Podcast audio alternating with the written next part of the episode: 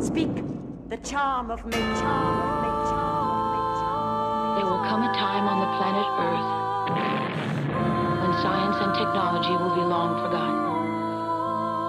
When wizards will rule the world. This is the Arnemancy Podcast. The world is weirder than we know. Join your host, Reverend Eric, and his diverse array of amazing guests in an exploration of tarot, magic, the occult, and the history of Western esotericism. The Arnemancy Podcast exists thanks to the support of generous listeners like you. Please consider supporting this podcast for as little as $1 a month at patreon.com slash arnemancy.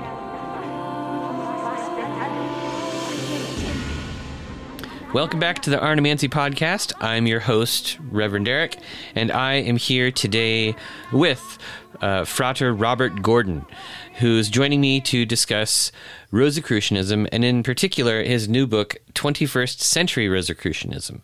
Uh, Frater Robert received a BA in anthropology from the University of Melbourne and an MA in Museum Studies from University College London. Uh, he is his experience includes uh, professionally managing the St. Paul's Institute, which is an ethics think tank run by the St. Paul's Cathedral in London. Uh, he also worked for the Archbishop of Canterbury at Lambeth Palace. I don't know what that is, but it sounds kind of creepy. Uh, and he uh, worked for the Garden Museum, which is an independent museum devoted to the legacy of John Tradescant, and it's also the final resting place of Elias Ashmole. Frater Roberts also been a practicing Rosicrucian for over 20 years and is an active member of the Societas Rosicruciana in Anglia, the Order of the Rose and Cross, and Arthur Edward Waite's Fellowship of the Rosy Cross. That's basically a bouquet, right? That's they call that a bouquet in Rosicrucianism. Well, I, I, like to get involved, and and um, you know, there's a lot of synergy between those those orders. There's a lot of overlap, obviously, but um, yeah, mm. they, they, take you in different directions. It's always nice to see things from slightly different perspectives. Just in case it isn't obvious from your intro, you are a Freemason, and some of the Rosicrucian stuff you've been involved in has been uh, Masonic Rosicrucianism, the uh, Societas Rosicruciana in Anglia, or SRIA in particular, is. Um, a uh, Masonic order that focuses on Rosicrucianism, and then um, a Rosicrucian order that accepts Freemasons as members. So it's it's not oh, a Masonic order as we say, but it's a Rosicrucian order that uh, only accepts Freemasons as members.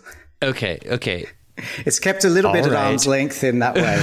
Um, but yes, I mean Freemasonry was kind of one of the things that I first joined as a, when I was quite young, 21 mm-hmm. years old, in fact, back in Australia. And, and one of the, the main reasons I joined Freemasonry was so that I could then join the SRA, um, because oh. it's something that I had heard a lot about. All, all the kind of people you read about, your Kenneth Mackenzie's, MacGregor Mathers, A. Waites, um, mm. Robert Wentworth Little, um, Westcott, all of those were obviously members of the SRA, along with a bunch of other interesting people. So. Yeah, I mean, I, that's that's true. I guess I hadn't, re- you know, I was a member of the uh, American branch that, the SRICF, um, mm-hmm.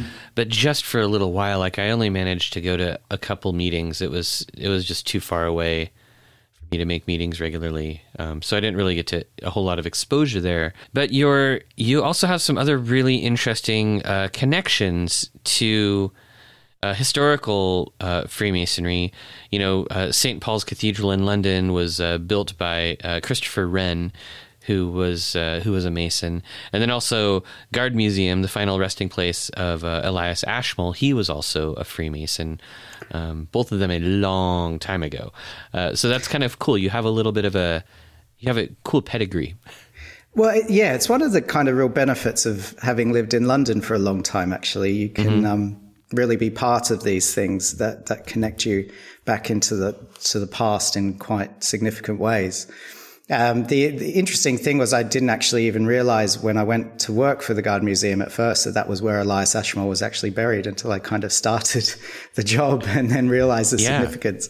So it was a cool little uh, piece of Masonic synchronicity in that way, but also heavily connected to early kind of emergence of alchemical texts, Elias Ashmole, and and that kind of more alchemical esoteric side, Rosicrucian mm-hmm. side of Freemasonry. So there's just those interesting little synchronicities that really anchor you back into the past of the tradition, but also you're you're kind of carrying it on today. It's an interesting dynamic. Uh, so you said that um, one of the things that brought you to Freemasonry was that you were interested in joining the SRIA. So can you maybe tell us a little bit about um, what was it about Rosicrucianism that uh, that drew you so much? So what, what was it that attracted you? Got to kind of put myself back what twenty plus years now. So I'm trying to not think as I am now. I'm trying to think of well, right. what was that when I when I was in my late teens and and coming across all of this kind of stuff a lot of it was about it being just very evocative. It's about that kind of secret knowledge, hidden mysteries. You know, it's it's it is very appealing. Um, but there was also a real sense that these people were trying to engage uh, with that kind of uh, almost free form spirituality outside of organized religion, uh, organized religion for various reasons. Although I did work for the church for a long time, at, at that age in particular, wasn't something that a- appealed to me too much. And so, yet I still had that yearning, that sense of calling for for spiritual things, and just the books I was reading about Western esotericism, and always seemed to be mentioning certain people and then they would always seem to be mentioning this this organization, the SRIA.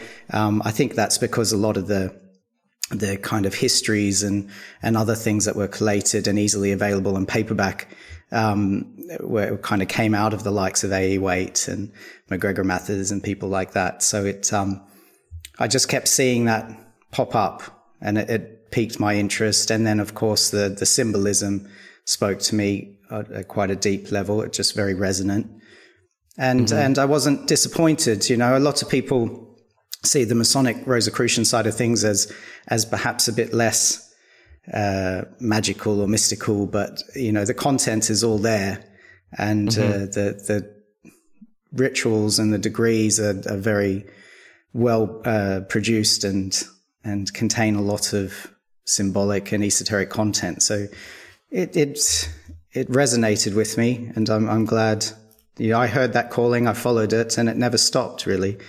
So that's yeah, always a good I, sign. I, yeah, I think that's a great sign. I mean, your book, 21st Century Rosicrucianism, like it's it's obvious through uh, through your voice in that book how uh, impactful like the concept of Rosicrucianism and the practice of it has been in your life, and how much of a positive thing it's been. Like it's uh, and even just you know, I mean, we've known each other online for a few years now and had lots of conversations, and it's it's it's obvious that it's had a positive impact on you, and I really I really admire that. But I think what I would really like to do, uh, one of the things about Rosicrucianism that I think I've found confusing in the past is like it's it's sort of a generic term. It's like Hermeticism, right? In the Western in Western esotericism, it gets kind of thrown around and applied as a label in a lot of places and it makes it really difficult to kind of uh, understand what it is. So, what do you what do you cons- what is Rosicrucianism? I, okay, that's a really big question. It's an, it is an interesting question. It actually it changes. it changes over time. So there's there's a few things I think to unpack with that. First is you know, Rosicrucianism, and I'm not the kind of first person to say this, but is essentially when Hermeticism meets German mysticism is, is where it kind of emerges. Oh. And it's, it's out of this uh, Christian, Protestant, particularly Lutheran uh, circles in Germany and Austria at the beginning of the 17th century that kind of start to fuse all this stuff together. Now, what is interesting is that following on from the original manifestos coming out at the beginning of the 17th century, which mention things, you know, Paracelsus, it mentions alchemy, it calls out a lot of, you know, people who are searching for gold throughout, it takes that kind of more spiritual alchemy approach, certainly, and is speaking into that kind of transition from uh, practical alchemy into spiritual alchemy that was really kind of taking off at that time. But it's a lot of the, the things that we think of as Rosicrucianism, its connection to alchemy, its connection to Kabbalah. Those are mentioned in the manifestos, but they actually kind of really come into play post manifestos when other people start writing into that space. So what I like with Michael Maier and Robert Fludd and Elias Ashmole and, and people like that start writing what they feel Rosicrucianism is and and what it what its purpose is. All these things start to coalesce and take more form. So what I kind of like is there's this decentralized aspect to it. Although we we're pretty sure we know who the original people were who released these pamphlets or at least wrote them. There's some kind of debate over whether they were meant to be released as and how they were, but it's really that kind of movement that they sparked that anybody could then write into and speak into that starts to take form over time. And I like that decentralized nature of it. So when you say what is Rosicrucianism, it, it depends a large part on what you're looking at, when you're looking at it, who you ask. and then, of mm-hmm. course, it, it flourishes off into many, many different directions, leading up to things eh, like the Golden Dawn, for example. And then we all know how many different branches come off of the Golden Dawn. You know, these things, they just kind of take on a life of their own. And that's part of what I've always found very appealing about Rosicrucianism is that its founders are a bit elusive, and that mm-hmm. is part of its mystique and its appeal, its mythological appeal. But it also allows people to speak into the creation of it over time and the formation of it. Essentially, what it is is a, is a pretty clearly kind of Christian form of Hermeticism, alchemy, Kabbalah that emerges out of Europe in that, that post Lutheran Protestant era. And I think that continues through. But of course, in, in modern days, and I'm talking the past century or more, that, that becomes even more kind of diluted and goes off in a whole host of different directions yet again. Mm. But I think if you want to boil it down, that's kind of what we're talking about. Yeah, I was just sort of um, struck as you were talking about this and talking about like, um, you know, Michael Maier and uh, Robert Fludd and stuff sort of coming in and having their own takes on it and their own approaches to it. Like both of them are very you know, for their time, you know, they're they're really highly looked upon, you know, amazing occultists and esotericists and mystics. Um, but I was thinking about uh, Christian Rosenkreuz himself. Like he's mm. kind of this, uh, you know, this. Um, mythical figure that's used to illustrate the teachings of Rosicrucianism. And the way he's presented, uh, it kind of opens him up for other people to use and reinterpret and sort of add their own parables and stuff. And it made me think of this concept in the 20th century of these sort of like open fictional characters like Jerry Cornelius, where it was assumed that other authors would sort of pick them up and help them on, help their adventures continue in their own ways. Um, and I kind of, I kind of liked that. You know, I think for a long time, it's it's so easy when you study the history of Western esotericism, or where you, when you study like the development of some of these core ideas, to get really disillusioned and sort of feel like, oh, Hermeticism doesn't mean anything. There have been so many people writing about it, taking it in so many different directions and doing so many different things with it. It just it's it's made the word almost lose its meaning. But then when you start to kind of look at it a little bit more and, and incorporate, you know, just sort of like the development of concepts, you you can start to see themes evolve, you know, and, and concepts evolve. You know, the one that, that you uh, talk about a lot in some of your um, uh, first essays in the book is uh, healing others, healing others for free. You, I think the phrase you use is um, cure the sick and that's gratis. Yes, yes. so that that's yes, in the yes. Fama Fraternitatis. Yes, and it's mm-hmm. the the Fama itself does kind of outline a few different articles that it says this is what we're all about. And, and the primary one is cure the sick and that gratis. And I'm, interestingly, the, the kind of secondary one is, is to wear the habits of the cultures you're in, paraphrasing slightly, but which mm-hmm. I always find interesting because it's not necessarily about waving the banner of Rosicrucianism. And it's also about being able to integrate into other cultures, other societies, other religions, even, and act as that kind of esoteric healing impulse within those things without need to change them or or feel like you have to proselytize or, or something like that. So I've always found that quite an interesting aspect of it as well. But yes, at its core, and again, this I think comes from a lot of the Paracelsian influence. It was about medicine and healing and holistic medicine, esoteric medicine. It was this uh, kind of a very large interest of the circles of people that were involved in formulating this. And, and that speaks through in what they see as their core mission. And also that's part of the kind of reformative message they have, which is you shouldn't be doing this for profit. You shouldn't be doing physic or medicine for profit. You shouldn't be doing alchemy for profit. We, they call out in quite caustic terms the kind of charlatans and profiteering nature of of um, the people at the time that were over commercializing things. And boy, you know, we still have that today, don't we? Even to a greater extent.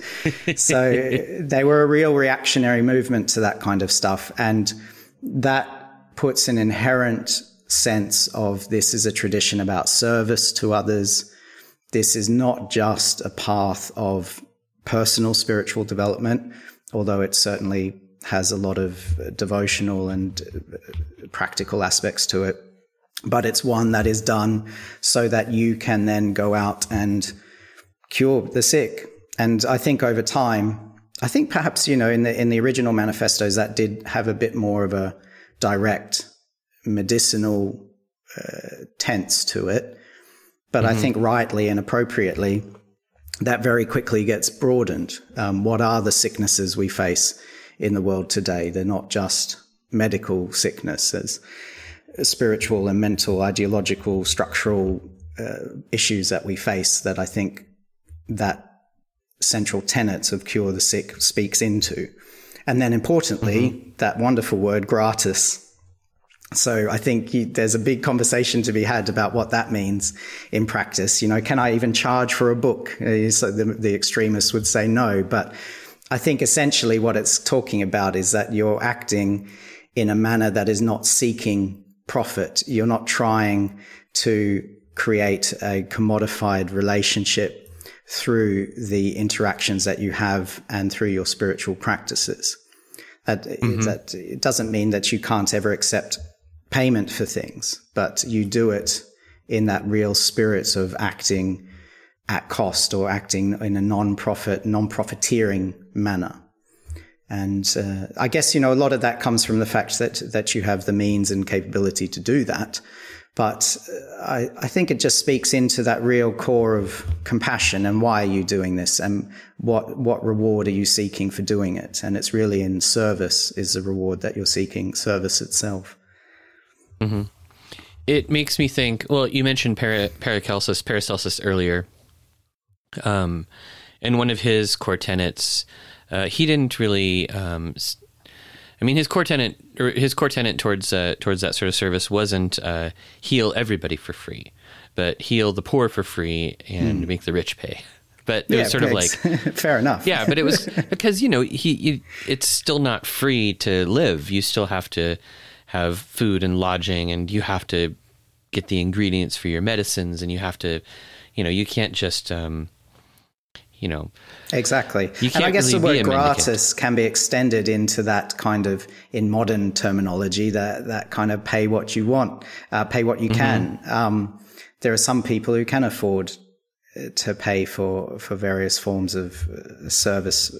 In, and I think importantly, what we're talking about is a spiritual sense here. So it does start to make you think about things in a, in a slightly different manner, um, mm-hmm. not to commodify your spirituality, not to over commercialize it, not to see the people you're coming into contact with as um, sources of income.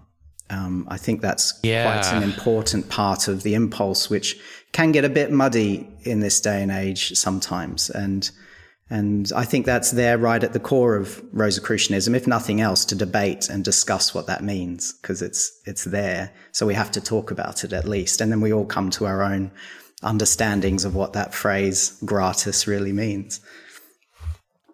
There is such a big, uh, hairy argument at the center of that. You know, I mean, we have, uh, in the, in the, esoteric community today, I mean, there are plenty of people who um, who make money off of their esoteric practices. You know, I mean, I've got a Patreon attached to this podcast, and every once in a while, I'll do like paid classes and stuff. Um, but uh, yeah, I mean, I also have the problem of needing to pay rent.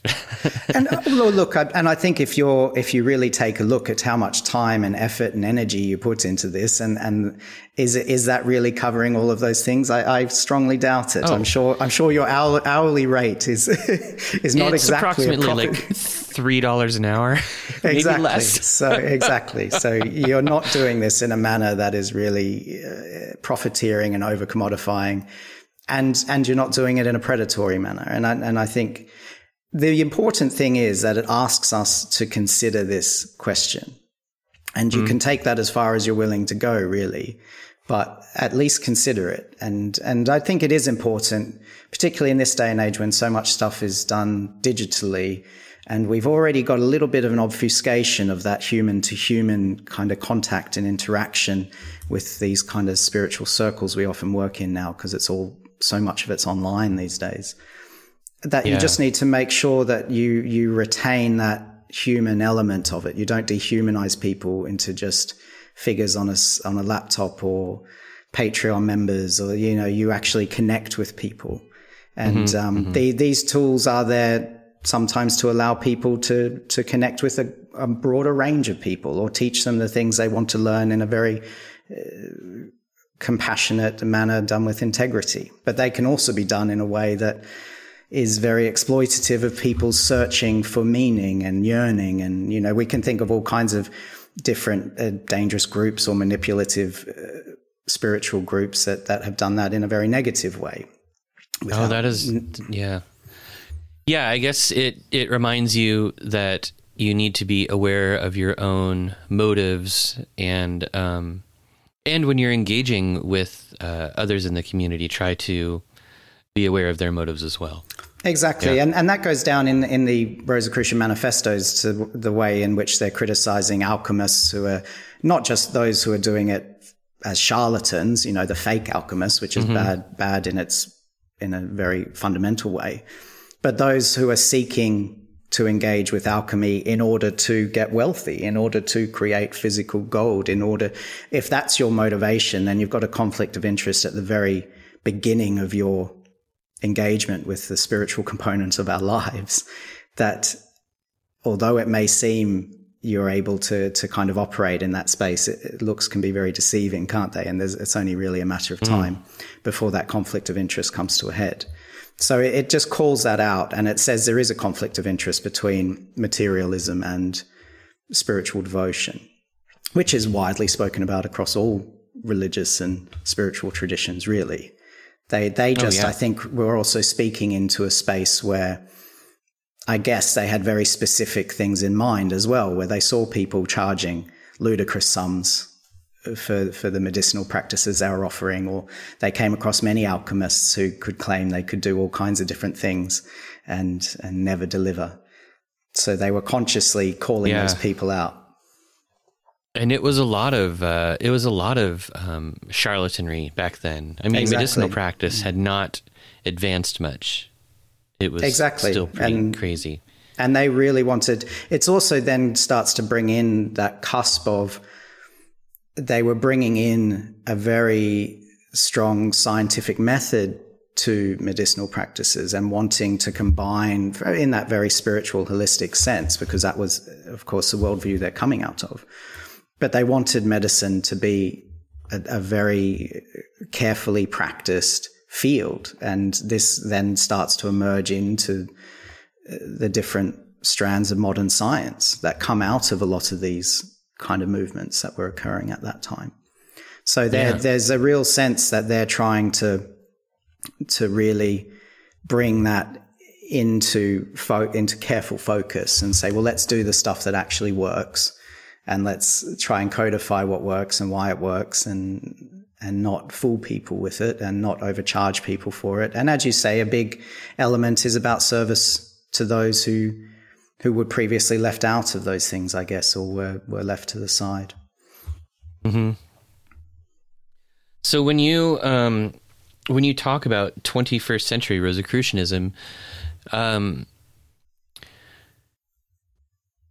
I I don't want to use the word modernize here because I don't think that what you're doing is modernizing Rosicrucianism. I think that you're you're holding on to the important parts of Rosicrucianism uh, and kind of figuring out how to apply them to the modern world instead, uh, which I think is a is a much more valid way to do it. I'm not sure you could modernize Rosicrucianism and keep its um, its best messages intact in today's world. Um, but what? Uh, so you uh, you kind of uh, break down your approach into uh, three categories where you've got personal practice, uh, social engagement, and um, spiritual retreat. Uh, yes. can we maybe talk about those a little bit and hear yeah, some certainly. of your philosophies? It, so a lot of this, the book itself, uh, just to kind of give a quick overview, is really in three parts. So the first third or so of the book is um, a modern or new, newly written, sorry, thesis on modern Rosicrucianism, 21st century Rosicrucianism. It gives the, the book its title and it covers those, those kind of three categories that you're talking about. The second part of the book is a collection of papers and talks that I gave on esoteric subjects over the course of just over a decade. And then the third part, the, the smallest part of the book, are some uh, commentary pieces and short addresses I gave when I was actually working for St Paul's Cathedral. So it's in a in a professional capacity, and what I'm trying to do by including those, because again they were written over the course of about a decade, was to show the exoteric expression of these esoteric teachings. And so whilst I was writing a lot of the papers about uh, the esoteric nature of love or truth or sacred space or things like that. What was I then writing in a public professional persona that was literally being written in parallel? And I at least find it interesting that how those themes map over between esoteric and exoteric spheres. And so a big part of, as you say, applying Rosicrucianism is, well, how do we live it? And how do we not just live it in our personal spiritual practice, but how do we go out and into the world in our professional lives or in our charitable work or other things that we do and really make an impact? So when I was kind of thinking, and again, the, the section on 21st century Rosicrucianism was written and delivered as separate papers um, over the course of about three years. And I tried to think, well, what are the, the core components of how we relate to Rosicrucianism or indeed our own spiritual practice and path in our own lives.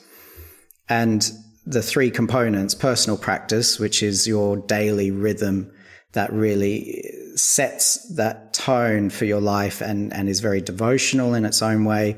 And I'm again not speaking of any specific practices, or I go into some ideas about what Rosicrucianism has under its umbrella.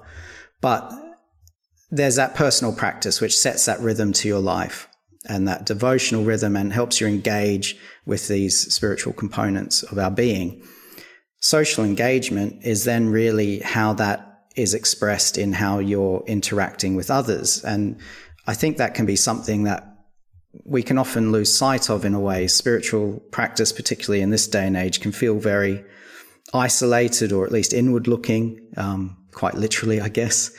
But it's it's really about if you're changing and you're becoming a, a better example of what it means to be a, a, fully functional spiritual human being, you're not really just doing that for your own self or, or to enter some blissful mystical state sitting in a room somewhere, or at least I hope that you're not seeking just that. You're, you're doing that in order to then bring those experiences and the wisdom and knowledge and compassion you gain from them into the world to make it a better place. So social engagement talks about how we really apply that aspect of our spiritual life.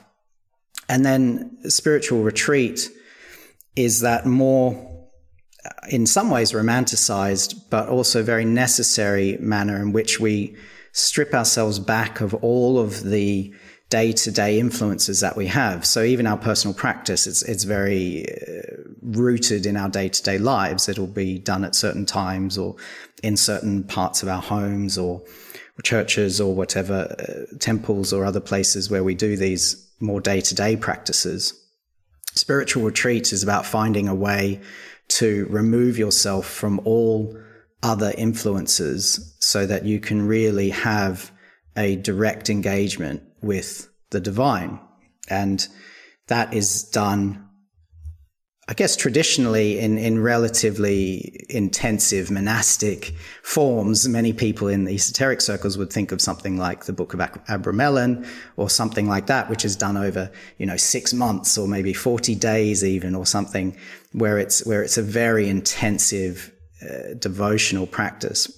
And I think those things give us that kind of pinnacle example of what spiritual retreat can be and show what its purpose is, is to strip back all of our identity, to strip back all of our uh, personal obligations, responsibilities, desires, and just stand there in a very open manner to, to then receive a, a more direct communication with the divine. But I try and look at it in that sense of living our busy day to day lives with jobs and other things where you can't necessarily take six months. I think we I think almost everybody listens to this. I, I know off the top of my head two people who say they've they've managed to do Abramelin, for example, um, out of the hundreds and hundreds that I know who would probably want to. So it's about how do we find moments, um, whether they're days or a week or even even sometimes a couple of hours that can fulfill that same function. And just trying to to pick apart what does it mean to en- engage in spiritual retreat. How is that different from our daily practice? And then how do all of those things feed into our social engagement? Now these things aren't a linear process. They overlap. They you know they can be combined at times. They can they come in and out of your lives in different balances and rhythms. And and I just it was just a framework I found useful to really look at my own engagement in this in this case with Rosicrucianism and say, am I really living this? Is this something that I'm doing and not just reading about or thinking about, or maybe going to a meeting of an, an esoteric order once every couple of months? But am I actually living up to these ideals and embedding them in my life? Yeah, I think um, you know, now that we're talking about it this way, the the social engagement uh, aspect of it seems to really uh, sort of overlay the the heal others piece. Absolutely, um, and that that's yeah. and for me a big part of that, and and the framework that I really put it in is about utopian thinking. So there's a it is about service to others about healing others about meeting them where they're at. Often you know we can think of it in very charitable terms. But in a more visionary sense it's about creating visions of society that are more egalitarian harmonious compassionate and figuring out how we are placed to get there. We all have different strengths and abilities to influence these things. So it will be different for everybody. But there's a really strong thread of utopianism in Rosicrucianism. Johann Andreae, who was one of the, the key kind of people involved with the original manifestos, wrote a book, Christianopolis. Another person closely connected is Francis Bacon with his book, New Atlantis. There's other examples. Tommaso Campanella, um, which predates the manifestos, but had two of his disciples in the, the kind of circle that were were involved. Um, wrote The City of the Sun. The, these are these very utopian texts, They're quite literally utopian texts. And I find it quite interesting that we've lost a sense of positive visions of the future. So the 20th century and 21st century is very, very much about dystopian visions of the future. And uh, despite how accurate some of those were, they didn't seem to do much to stop us from from achieving these things. If, if we think about, you know, Orwell's 1984 or or these Aldous Huxley's Brave New World, and, and we suddenly find ourselves almost living within these books that were written a century ago. So, how do we start to reinvigorate a sense of positive visions of the future, utopian thinking? And what does that mean in an esoteric mystical context is something that I explore because it is something that's inherently part of the Rosicrucian tradition, but also the, the Western esoteric tradition more broadly. has very, very strong threads of utopianism in it. Now that can be used in both positive and negative ways. I'm not saying it's, it's, you know, it's a tool, obviously, but I think it's something that we don't engage with as much anymore because we're, we're worried about the cataclysmic future. But what does a positive yeah. future look like and how do we actually work towards achieving it? Ooh, that is a good question. I mean, I guess my, my first reaction um, when you're talking about that is uh, feels like every time we write a dystopian future, we just use it as a blueprint for what to do next. Essentially, that uh, or they just all start blending together, and we get all of them at once. Yeah. But at the same time, we have done a lot. Uh, I mean, there have been a lot of positive social changes it's just we've had positive and negative changes, so it's it's it's a mix. That's very true, and and you know some of the pieces I look at. So the the piece closes with um, I did a, a review of a set of sermons from Martin Luther King Jr. And I, mm-hmm. it's it's really about how do we combine that sense of spiritual impulse, that prophetic voice, that that visionary thinking that emerges out of our spirituality, and connect it to social progress and reform.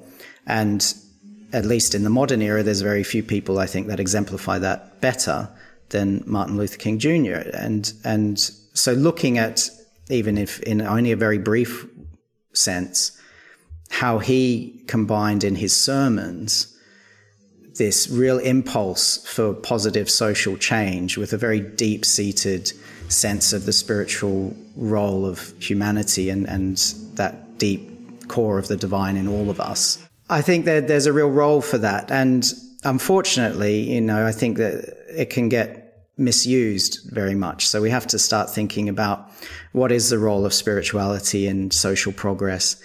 How do we combine those things in a manner that is is positive for the, as many people as possible? It works towards peace and harmony and an egalitarian mindset and, and avoids many of the pitfalls that it can go into. And importantly, isn't just about our own personal development, because I find that to just be a little bit trite.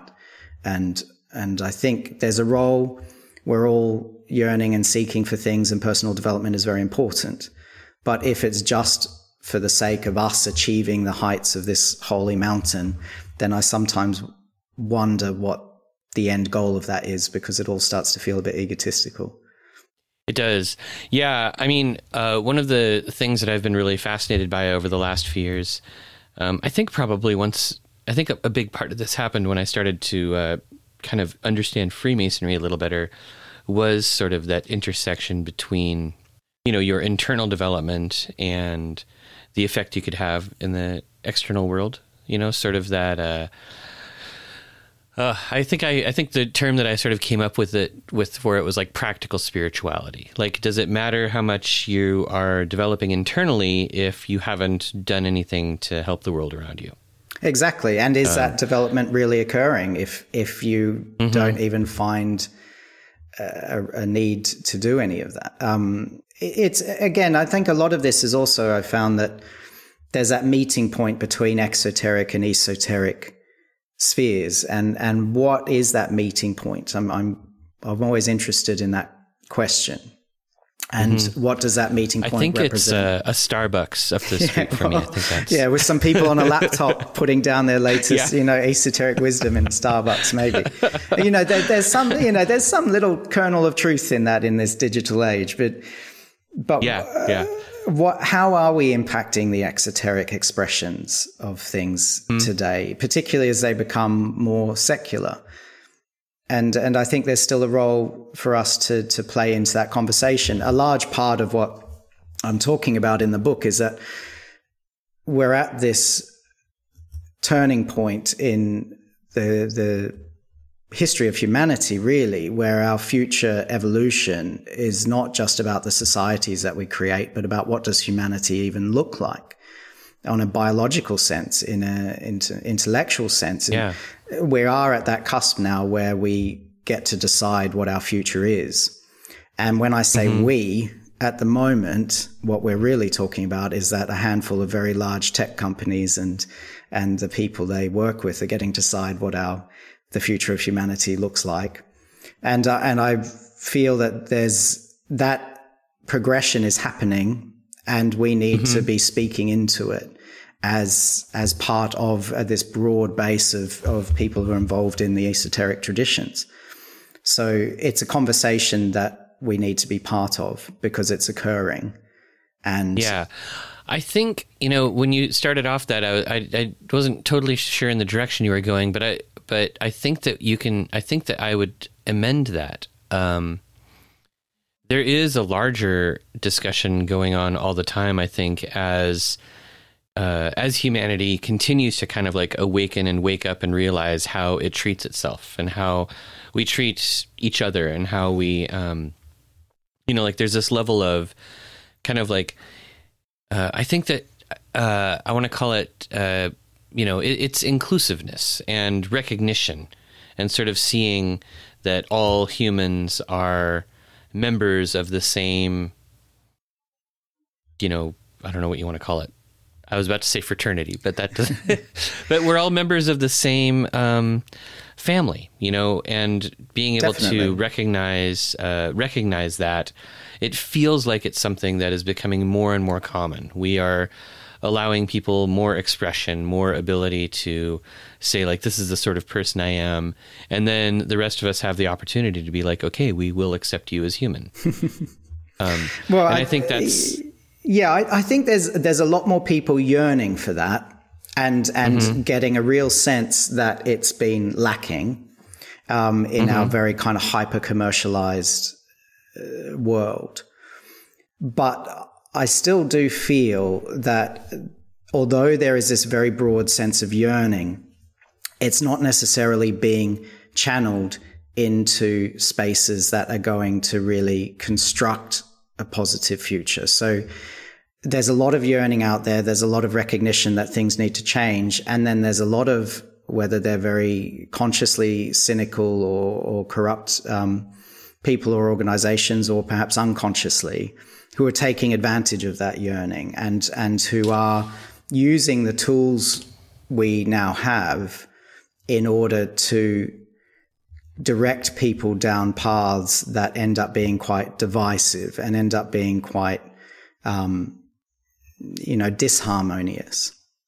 And mm-hmm. I, I think that, you know, we, we can see that that's being quite actively used to recruit, if you want to use that word, or to, to influence people who are searching for different ways of being because they can see that they need, they need to, to gravitate towards something different. And so I think there's not, although there's a lot of it, I think there can always be more who are speaking from a real space of integrity and respect for that divine uh, spark within all of us that don't just see people as, as something to recruit, but who want to help people flourish in that yearning. And so I mm-hmm. think that's the role that modern Rosicrucianism, modern esotericists, modern spirituality really has to play. And because yeah. it is being misused, whether it's for political purposes or commercial purposes, that sense of yearning is being commodified and propagandized and and yeah, turned into really something is. quite negative. And we've seen that over the last decade in particular really start to accelerate into areas that are very divisive. And I'm not I'm not one who just kind of wants to to sit back and hope that that that gets better. Now, what we actually have at our disposal to do about it is another question entirely. But that's what I'm hoping, at least that that in my very small way, I'm trying yeah. to o- open up that conversation and say, well, how do we create uh, real influence for people who are yearning and let them find a very deep seated sense of their spiritual place in the world that isn't exploiting them or isn't just seeing them as yet another recruit to, to push a particular ideology. I don't see the stuff I'm doing as trying to get people to become Rosicrucians, for example. I mean, the book is mm-hmm. in many ways talking to people who already feel that calling themselves and say, well, what are mm-hmm. we all, why are we all here? So it's talking into that space. But also Rosicrucianism has always had from its very core a very uh, pluralistic uh, a sense of who it would work with, get involved with, have influence from. It wasn't, it never shied away from creating a real sense that we're all uh, looking for the same thing. That kind of very universalist sense, even though it does come from a Christian perspective, it saw a lot of influence. And as you were talking about the, the legend of Christian Rosenkreuz, a lot of influence from the Middle East, or there's other influence, cultural influences coming into it that are acknowledged as important sources of learning and expression. So I, I mm-hmm. just think that it's all about that. How do we all start working together to really uplift that sense of yearning and pull it away from those spaces that are trying to exploit it. Yeah, yeah, that makes sense. Um, I want to go. Uh, I want to go back to uh, spiritual retreat now for a second because, you know, um, you mentioned a little bit about how it's kind of a challenge especially in the modern world. Like a lot of people might view it as a really big challenge. Um, but you had this really great idea in in uh, in your essay, which was uh, kind of the the spiritual practice of turning off your mobile phone, um, which I really liked because it's you know I think uh, a lot of um, people when they're approaching practices like this, they see sort of these huge jumps, like you know, uh, my favorite example is like the people who are trying people are trying to learn how to meditate, and they're like, I can't meditate for thirty minutes, and I'm like, well, can you do two? um, but like this this idea of spiritual retreat, uh, you know, I think one of the things you you suggest is like, well, try turning off your phone for half an hour and going for a walk. Yeah, you know, it can be that exactly. It can be that small. I, I, I would suggest in in some ways it's turn off the internet for a week is what I would suggest, mm-hmm. and just see where you end up. Um, and I obviously, yeah, I this, mean that still for a lot of people that would require a vacation. exactly, exactly. But mm-hmm. uh, but that goes and says a lot about how ubiquitous our kind of social structures are.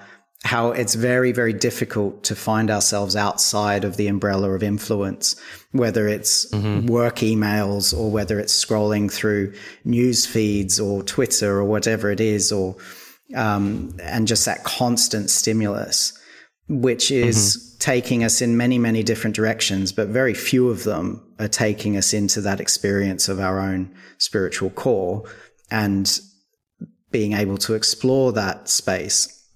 So again, it's, and you know, a lot of this comes from what I see in my own flaws and, and needs for improvement. And, and if you're trying to find that those small little moments of spiritual retreat, then leaving your phone at home when you go for a hike for half a day is a way to find it. And you can do that on a mm-hmm. weekend, mm-hmm. or you can go for an overnight camping in the woods somewhere.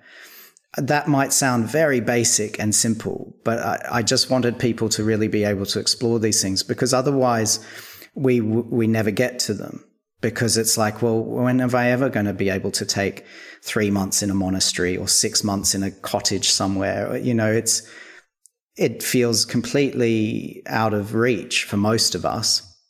And, mm-hmm. you know, that's not to say at all that everybody's going to achieve the same thing by, you know, the people who are able to do that and who are able to structure their lives around that or find that real sense of discipline and commitment to do it will truly experience uh, deeper and, and potentially, you know, the, the great heights of mystical experience.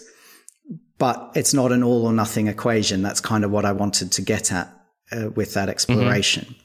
That uh, I think a lot of us, myself included, for, for a long time, just didn't really engage with that side of things at all because it feels so grandiose. But you can do these small yeah. things. And and that's different for different people. Look some people never use smartphones or aren't on the internet so what does that do for them? Nothing.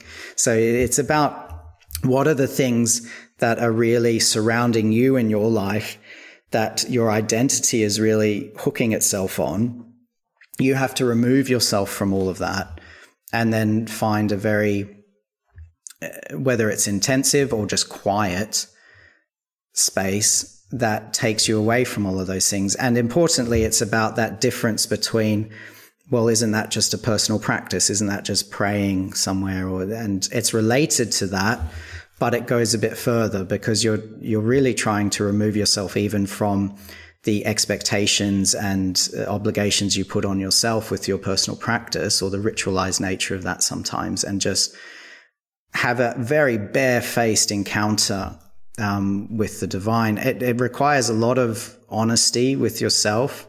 Sometimes even in our personal practices, we're never um, because because we're we're seeking to to do these things on a regular basis. It creates a rhythm are we sitting in there and saying, well, why am I doing this? What am I doing? What am I experiencing? Is it taking me where I wanted to go? Do we have all of those real moments of radical honesty with ourselves where we strip back even our own personal beliefs and practices and, and just see what is in that space? Um, and I think mm. the esoteric traditions of all different cultures really tell us that there's something to find in that space when you strip everything back. So it's just about how do we implement things in our own lives, it, it, different for everybody, that enables us to start to experience that. And then when you open that, can you then make that space a bit bigger the next time and a bit bigger? And then we, we should all still be striving for these very uh, large kind of uh, spiritual retreat type projects. Should we um, perhaps they're not a project but uh, you know what i mean. It's we should still be striving well, for that yeah that yeah. that very ideal form yeah. of spiritual retreat.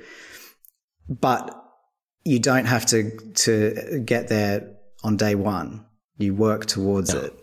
And and then that again that's about having these different parts of of how we relate to our spiritual path are we doing enough personal practice um, is that slowly developing over time our understanding of it? Are we doing enough social engagement? What does that mean in my own context? And do I feel like it's having an impact? Mm-hmm. Am I looking at moments of spiritual retreat in my life? Am I planning for it? Whether it's next month or next year or five years from now? Am I actually trying to put things into place that will enable that to happen? So just by having these very broad categories, and in the book, I talk about them specifically as, as to kind of how they relate to Rosicrucianism as express, expressed throughout history. But by having those broad categories, I think it just gives us a little bit of time to check in with what we're doing, which we don't always do because we just roll with emotions and wherever our desires or interests take us. And, and we never really stop to evaluate what we're doing. Yeah. Yeah. Yeah. I think yeah, in a way, that's sort of a, a call for greater mindfulness um, too, just in our, just in you know, general mindfulness, I guess. Um, so for the modern uh, Rosicrucian, how important is it, do you think, to be in a uh, Rosicrucian order? It's a good question. What I've always found interesting is that the sense of an order is at the foundation of Rosicrucianism. So the anonymous mm-hmm. manifestos are talking about a group of people that you can quote unquote join if you're worthy enough or, you know if you if you call out, enough. if you call out to them in the right manner yeah. now of course you know whether or not that organization ever existed it, it's almost certain that they never replied to anybody that that tried to reach out to them But what ends up happening is that creates a real model at the very core of what this concept is that this is a group of people. And, and so throughout history, you then have many different expressions of that. And so I think Rosicrucianism is in that sense inherently about groups that come together to explore these things but as as time goes on, you know, this concept of self initiation starts to come into play a lot more, and and I'm I'm not necessarily one to shy away from that, although my own experience has very much been about different orders and groups, and I can see that a lot of benefit comes from that. There's a lot of challenges too, and as we've seen throughout mm-hmm. history, a lot of times where that just serves to feed people's egos rather than actually help them overcome them but I, I think they they do provide an important um, grounding mechanism. I think there's also there's there's a, you can achieve more than you can alone through these things, um, both in spiritual and and um, uh, social terms. So I think it's a balancing act. Now, most of the work you would do, even if you were involved in such an order, would be done necessarily alone. Um, you're not going to do your practice every day unless you join some kind of monastic uh, order or organization um, in, in with other people. And even if you did, most of your time would be spent in prayerful solitude. So there's that always that balance between well you're involved with a group, but then the work is necessarily done within your own consciousness and within your own relationship with the divine. So it's it's like all things, it's a middle path, isn't it? You you mm-hmm. need you need both to have an understanding of the benefit of both of those things, and there are so many different ways to experience it now that I think it can even be as simple as as kind of we've seen in in different areas of just having. A, a, group of people who meet over Zoom to discuss the things that you're doing that has no organizational structure but mm-hmm. has a circle of people that you're involved with um, that you trust and can talk to and can help one another and can assist one another um, in in exploring the hidden mysteries because they're not easy things to explore and and I think it is it is something that's better done communally but that can mean a lot of okay. a lot of different things so I, am oh, not yeah. I'm not very prescriptive about saying you must join a Rosicrucian order. No, it's it's just about having an understanding of what that component adds to your spiritual path. How how but let, if somebody was interested in joining a Rosicrucian order, how do you um, evaluate them uh, from the outside? That's this is a huge question. I this is not a, an easy one, I guess, but like there are you know there are dozens of orders that call themselves Rosicrucian, and they vary pretty widely from like uh, you know. Uh, nearly monastic uh, Christian orders to um, to like almost non Rosicrucian like New Age orders. And it's sort of i guess uh, what i wonder is like do you have advice for people who might want to find a rosicrucian order? How would they uh, go about looking do you think Definitely. I think it's an important question because it also starts to veer into the, the idea that not all spiritual groups are necessarily going to be as beneficial to the people who join them. Um, yeah, yeah. And it's a tough. It's a tough. It's topic. a really tough topic, and I'm going to be very careful because obviously I don't want to, okay. to name names. but yeah, yeah. But it's um a big part of this to start with is about your calling. So when you are engaged in uh, a, a real kind of sense of spiritual uh, exploration you will start to hear that calling and you will start to learn how to follow it. And you'll mm-hmm. also start to learn when maybe it's trying to tell you, although we're very also good at ignoring it. Um, when when you're perhaps doing something that you shouldn't be, or you're interested in something, and mm-hmm. maybe there's some red flags here, or maybe it's not what I'm looking for, or maybe I'm trying to force myself into this particular box and it's not going to work it's, I think, at a very fundamental level, it's about hearing that calling within, that still voice within that will guide mm-hmm. you to where you need to be. And that can take a, quite a lot of work to even be able to hear it. So that's part of the issue is that when people first start hearing that, they might go onto the internet and they start finding all different kinds of things. And it's then, okay, well, how do I evaluate all of these different things? It's very, very tricky. But I think it's about which ones are happy to talk to you um, openly, um, which ones aren't necessarily just hiding behind some obfuscated sense that they are this, you know, uh, in connection with the secret chiefs and nobody but the, the grand worthy can, can dare enter through their gates.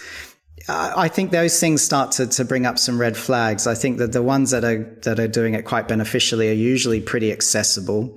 They're usually pretty mm-hmm. open. You'll usually find people talking about them in this day and age. Everyone's talking about all their different experiences, aren't they? So you can tend to to get a sense of that.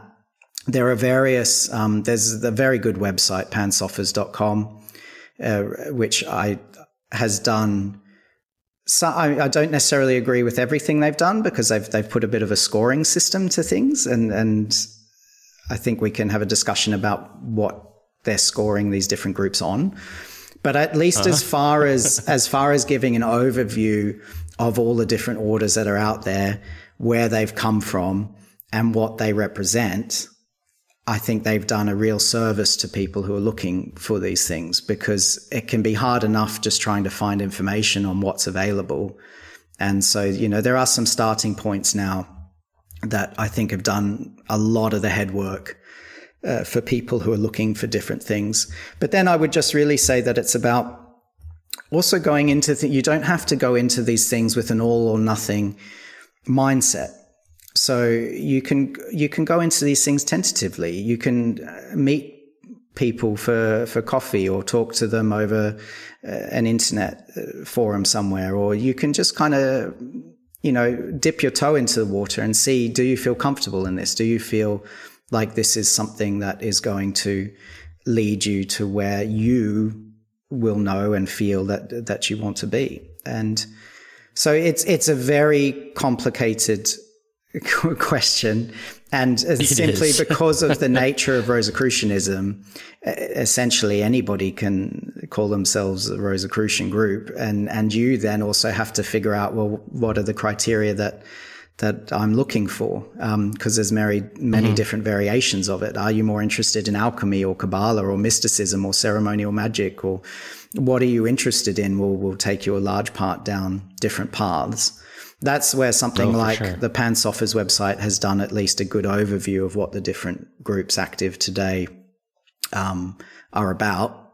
Now, you know, mm-hmm. there's some debate about whether that's obviously their perspective of the people who are writing that website but I think from my from my experience of a number of these things and knowledge of of the general landscape of it today, they've done a pretty good job. I, I don't think there's anyone else that's that's given as clear an overview of at least what's available. And and but it's talking to people yeah. and talking to to people who have done it and and if they're willing to talk back and talk to you about where you're at and meet you where you're at and not pressure you to join something or not say, well, you know, the real, the real secrets are only told to you once you've been a member for 10 years and that kind of stuff, uh, just shy away from it because these, these, the hidden mysteries are available to all of us all of the time and we're always mm-hmm. exploring them. So there's no need, particularly in this day and age, for that kind of gatekeeping of the, the, secret knowledge of the ages. I, I, just find a lot of that can be a bit of a red flag. It's about are, are you able to have human to human interaction that feels compassionate and that feels like they're they're really wanting to to help you on your journey and not just have you be mm. part of their journey. Ooh, I think actually that last one right there sounds like a really good uh, criteria to use. You know, but yeah, I the, the gatekeeping thing is really troubling to me too, um, especially with a tradition that is um, more mystical than magical. You know, the, the, the mystical stuff is things that you know another human isn't supposed to be gatekeeping that for you. That's something that's between you and the divine, and you'll get there when you're ready.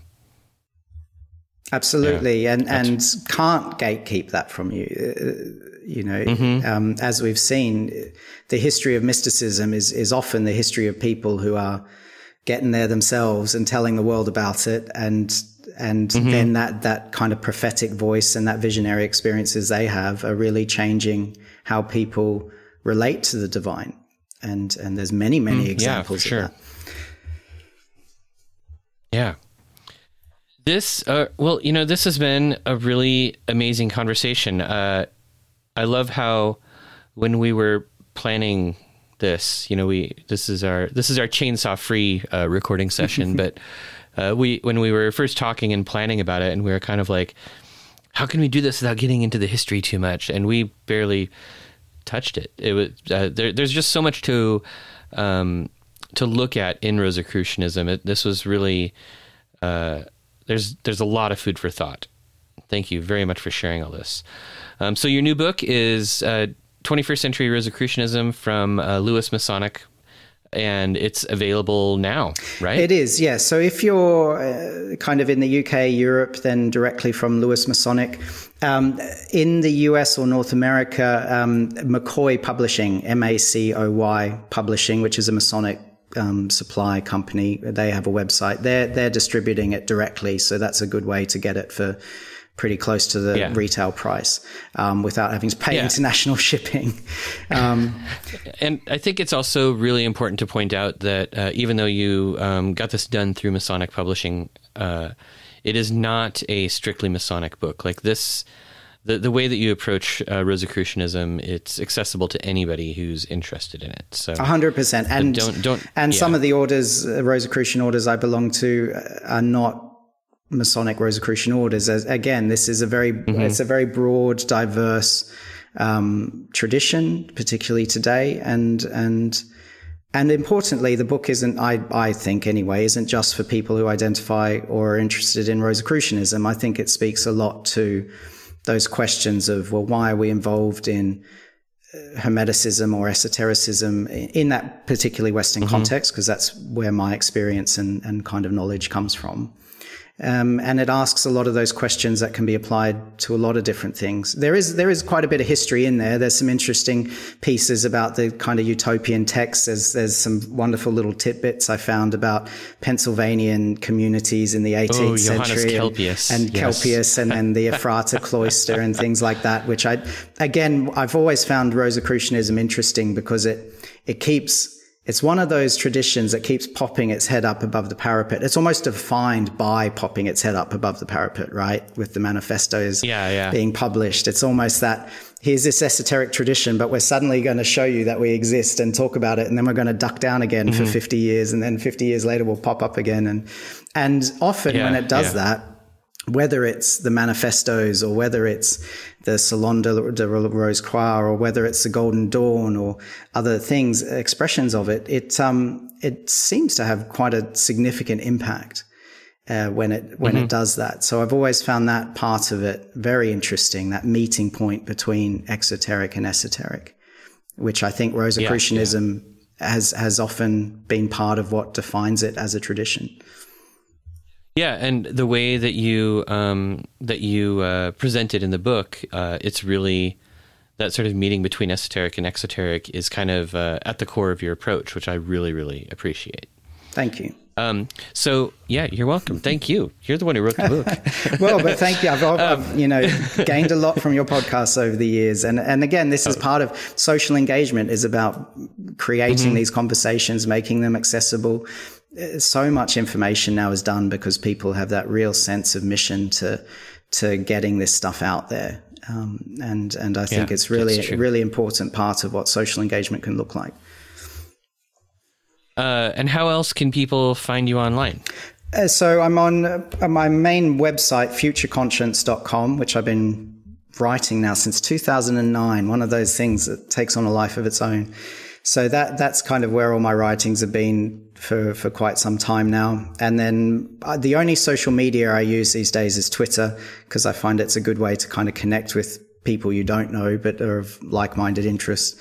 So I'm at FutureCon, short for Future Conscience, on Twitter. And um, please do reach out. I'm always happy for people to to reach out, send me things, DM questions, anything like that. It's always I'm here to talk. I'm I'm more than happy to. Mm-hmm to have conversations about things and learn new things from anyone I, I discuss with. Excellent.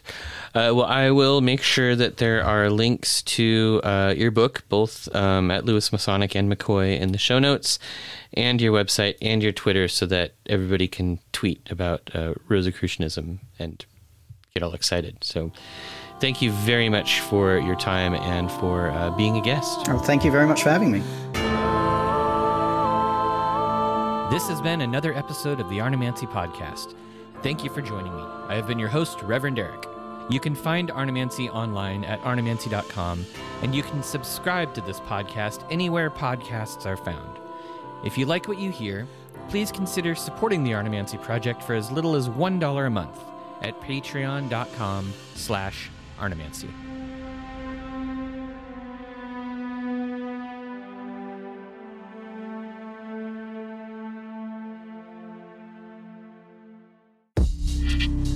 Vanessa Urena, and I'm really excited to announce my new store, Sword and Scythe, where I will be offering magical art, materia, and services beneath Mars and Saturn. You can visit the store at swordandscythe.com and be sure to sign up for the email list to receive early access to new releases.